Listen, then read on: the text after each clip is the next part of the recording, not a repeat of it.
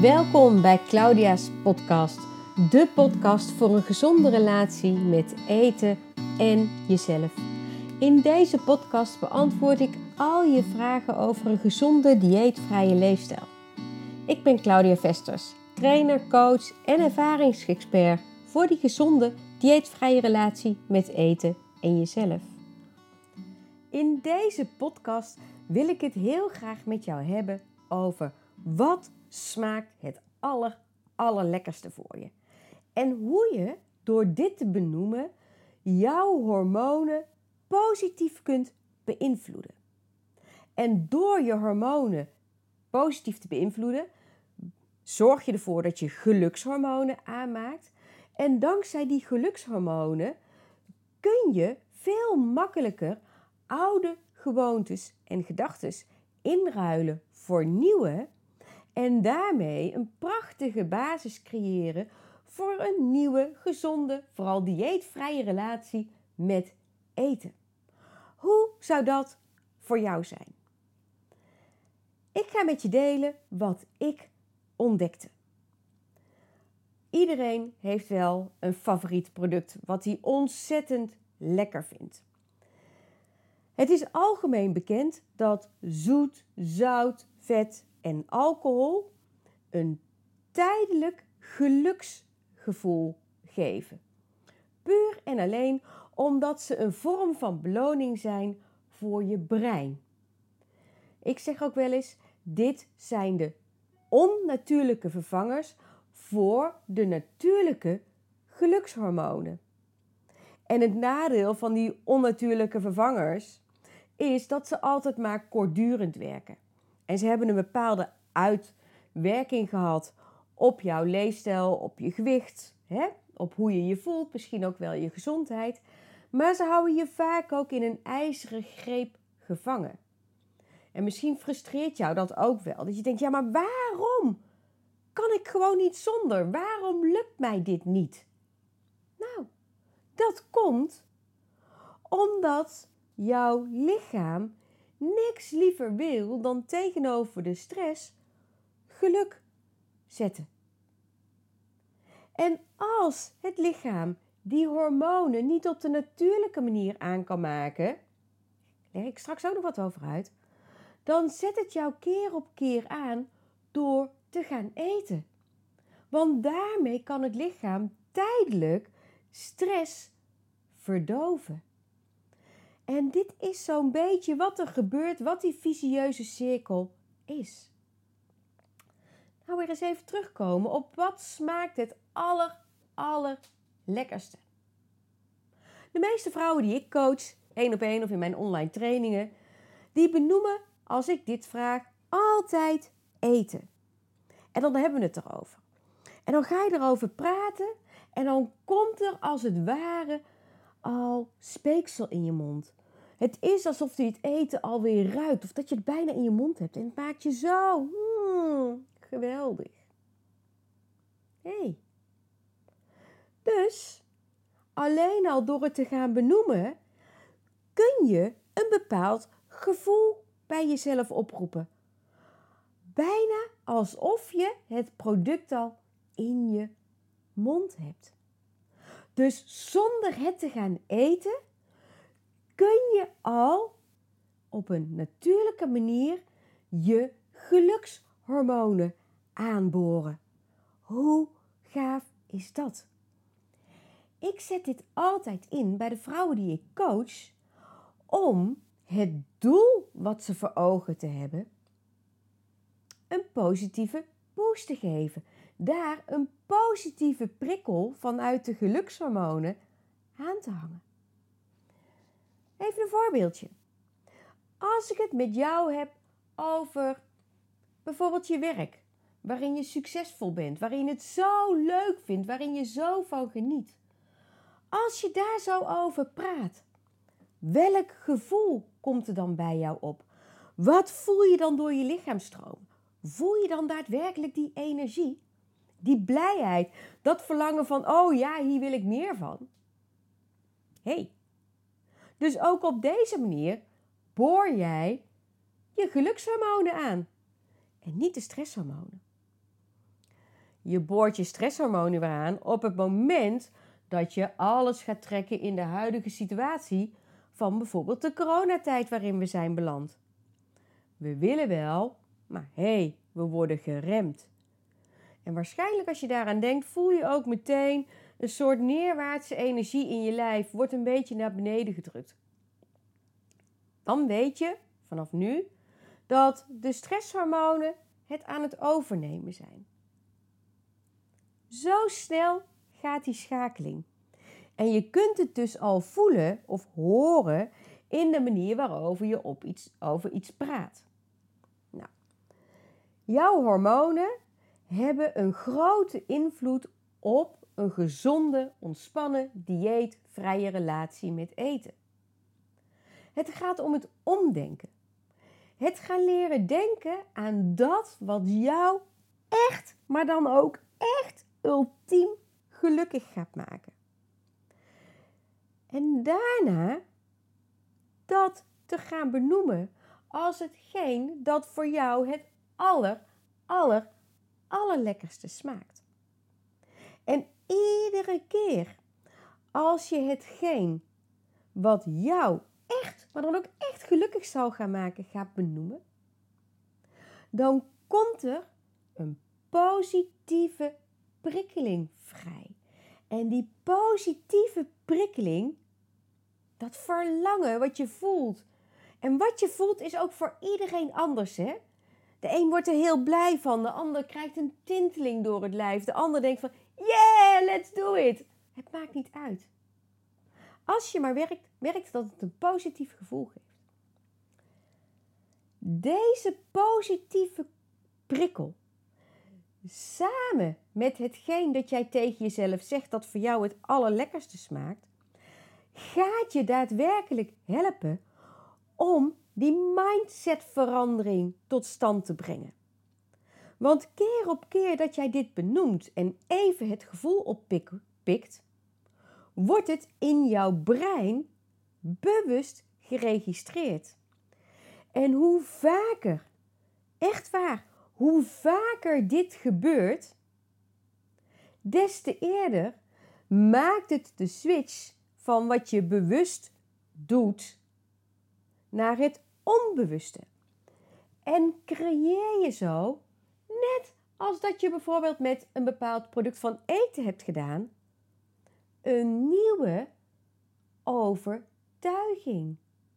Maar dan een overtuiging die staat voor de realiteit, voor dat wat jou echt eerlijk en oprecht gelukkig gaat maken. Doe maar eens met mij mee.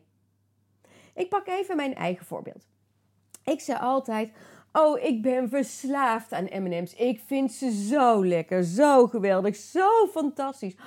Oh, die MM's. En als ik ze in mijn mond doe, dan die bijt. Oh, heerlijk. Voel je het? Ik werd daar helemaal gelukkig van. En keer op keer als ik in de stress zat, was mijn lichaam, of is het lichaam, want dit is gewoon wat er gebeurt, op zoek naar een manier om de stress te dimmen en ervoor te zorgen dat ik weer dat geluksgevoel ging ervaren. En zo werkt het bij jou ook. Normaal gesproken heb je om die gelukshormonen aan te maken gezond eten nodig. We hebben daar echt absoluut een gezonde basis van eten en ontspanning voor nodig. Maar als die ontbreekt, dan kan het lijf het niet op de natuurlijke manier. Dus dan gaat het alles in werking stellen om ervoor te zorgen dat jij alsnog dan maar datgene gaat eten waarvan jij hebt benoemd. Dat maakt mij ook gelukkig. Ja. En heb je dan net zoals ik bijvoorbeeld M&M's of uh, Tony Chocoloni of iets anders benoemd. Het maakt niet uit. Dan word je automatisch daar naartoe gestuurd om dat te gaan doen. Dit is een automatisch proces wat je jezelf in het verleden hebt aangeleerd. En dat gaat bijna onbewust zo. Ik vergelijk altijd alles met autorijden. Ik wil het lekker helder en overzichtelijk maken. Daar leer je ook bepaalde gewoontes aan. En op een gegeven moment doe je dat als vanzelf. Dat is je automatische piloot geworden.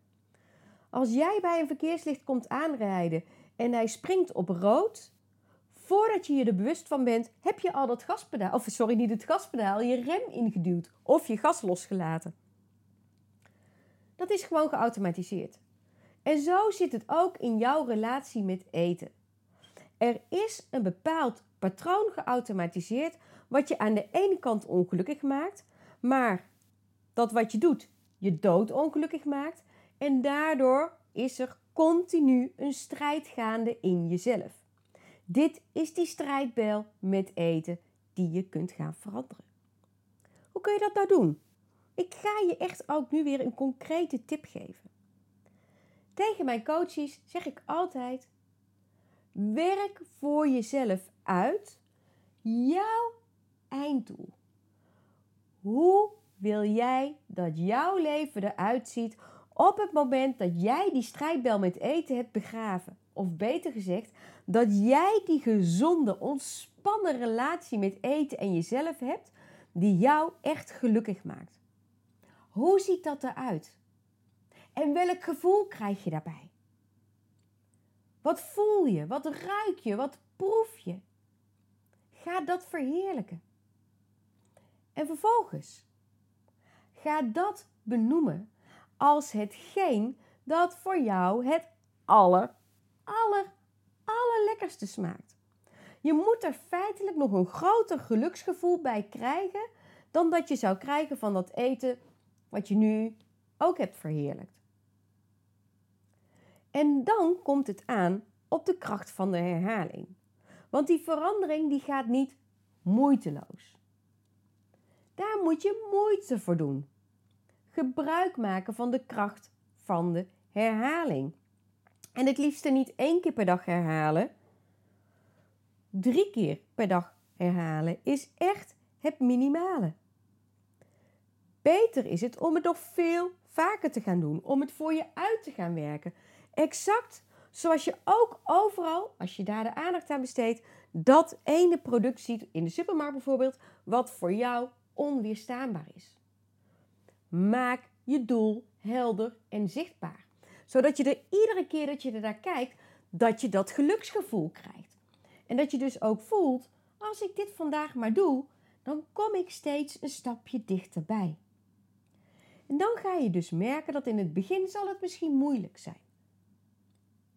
Maar het zal je steeds makkelijker afgaan. Puur en alleen omdat je steeds meer ervaring hierin opbouwt. En door al die ervaringen ook bewust bij jezelf op te slaan, daar even bij stil te staan, creëer je die verandering in je mindset, in je brein. Ja, soms zal je het op wilskracht moeten doen. Doe ik ook. Er zijn echt wel eens dagen dat ik denk van, nou, boh, ik heb er helemaal geen zin in. Ik blijf liever in mijn bed liggen. Of ik heb geen zin om te koken. Of ik heb geen zin om vandaag te gaan hardlopen. Maar het moment dat je dan weer denkt aan hetgeen dat voor jou echt, maar dan echt het aller, allerlekkerste smaakt. Dan gaat dat altijd winnen. Want je gelukshormonen gaan voor je stresshormonen. Stress hebben we al voldoende. En het lijf is altijd, dat is echt een natuurlijke weg, op zoek naar de compensatie tegen de stresshormonen. De enige vraag dus die er nu voor jou te beantwoorden is: wat ga jij vanaf nu voor jou het allerlekkerste laten smaken? Is dat die gezonde, fitte, vitale, energieke, bruisende vrouw met een heerlijk gewicht waar ze blij van wordt. Die daar vrij en blij is om te doen en laten wat ze wil, omdat ze gewoon vitaal is. Die al haar dromen kan waarmaken, omdat ze niet meer gehinderd wordt door een laag van kilo's om zich heen, die haar nu als het ware tegenhielden. Wat smaakt voor jou het allerlekkerste? Weet jij het al? Ik ben heel benieuwd. En ik hoop echt van harte dat ik je met deze podcast heb mogen inspireren en nieuwe krachtige tools heb mogen geven voor die gezonde, nieuwe, dieetvrije relatie met eten en jezelf die jij kan gaan creëren. En ik zou het meer dan leuk vinden als jij, als je deze podcast hebt geluisterd, met mij deelt wat vanaf nu voor jou het aller, allerlekkerste smaakt, maar ook welk gevoel dat bij je oproept. Laat je het weten? Hey, en je weet het hè? Deze podcast heb jij geluisterd. Maar als jij denkt: wow, deze podcast, dit is voor zoveel leuke vrouwen die ik ken ook goed om te luisteren en te doen. Of je wil bijvoorbeeld samen met je vriendinnen, zus of moeder, uh, collega's die veranderingen in werk stellen. Voel je vrij om deze podcast te delen met iedereen die jij deze gezonde, dieetvrije relatie met eten en zichzelf gunt. Dankjewel dat je erbij was en tot de volgende keer.